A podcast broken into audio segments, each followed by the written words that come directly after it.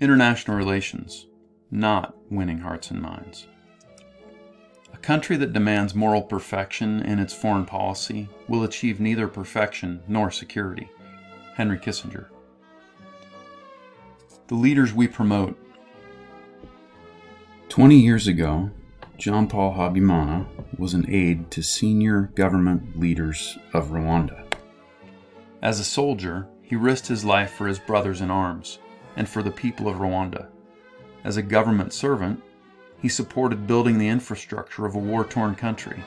As a business person, he led with integrity and built the economy, providing opportunity to the economically disadvantaged.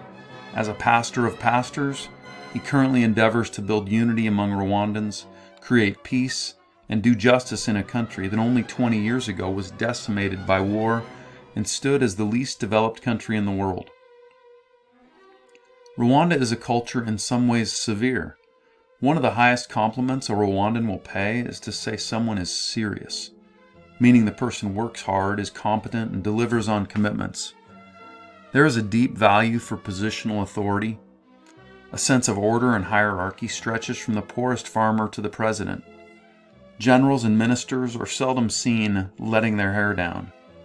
A trip to the beach will see families of VIPs playing in the sand next to fathers who are still in suit and tie or uniform. There are various unwritten rules about roles of fathers and mothers in child rearing, but in general it is looked down on for a father to be seen acting in any way that might be perceived as less than stoic with his children. Jean Paul has decided what is best for his family takes precedence over cultural norms. In some ways, this has even been at the expense of his career opportunities. It is not uncommon for Jean Paul to be seen with his youngest on his shoulders, walking in front of the Ministry of Defense, waving at the minister with whom he is on a first name basis. Dinner with Jean Paul and family will have Jean Paul down on the floor in his nice clothes, playing with his children. Jean Paul is personally engaged in their education. He chooses to leave work at a reasonable hour to be with his family in a culture where leaders stay at the office till all hours of the night. Jean Paul is a picture of the kind of leader with whom the United States would be well served to partner. It is not surprising that with all the commitment of resources to this work, the United States regularly fails miserably at identifying and supporting effective leaders around the world. Nowhere is this failure starker than in the Democratic Republic of Congo.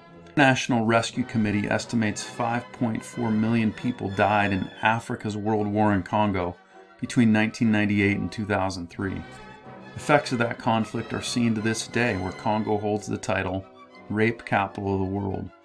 As early as 1884, the United States Congress, led by an ignorant President Chester Arthur, gave explicit approval to creation of the Congo Free State under King Leopold II of Belgium allowing Leopold to legally appropriate an entire country the size of Western Europe. Treating it as a personal fiefdom from 1885 to 1908, while never actually setting foot in the country, Leopold raped, pillaged, and plundered, with a death toll estimated at 10 million Congolese, many from barbaric mass torture and murder, all for his personal economic gain. He became the wealthiest man in the world by enslaving millions in the labor intensive rubber industry, mutilating men, women, and children who didn't achieve their production quotas. The benefits of this brutality in the form of public buildings and beyond still accrue to the Belgian government today from this worst example of colonialism. The Belgian government continued to subjugate the Belgian Congo until 1960. The United States inserted itself into the independence movement in the Congo in 1960 to back a junior Congolese army officer who would become president. To facilitate this, the United States was at least complicit in killing the popular nationalist leader Patrice Lumumba. President Mobutu Sese Seko would rule in his stead until 1997 while amassing a personal fortune estimated at over $5 billion. Mobutu was a clown whose distinguishing style was his leopard print fez hat. He and his family and friends all drove expensive new model Mercedes and built multiple Versailles like residences around Congo, while the common people died from starvation, disease, and war.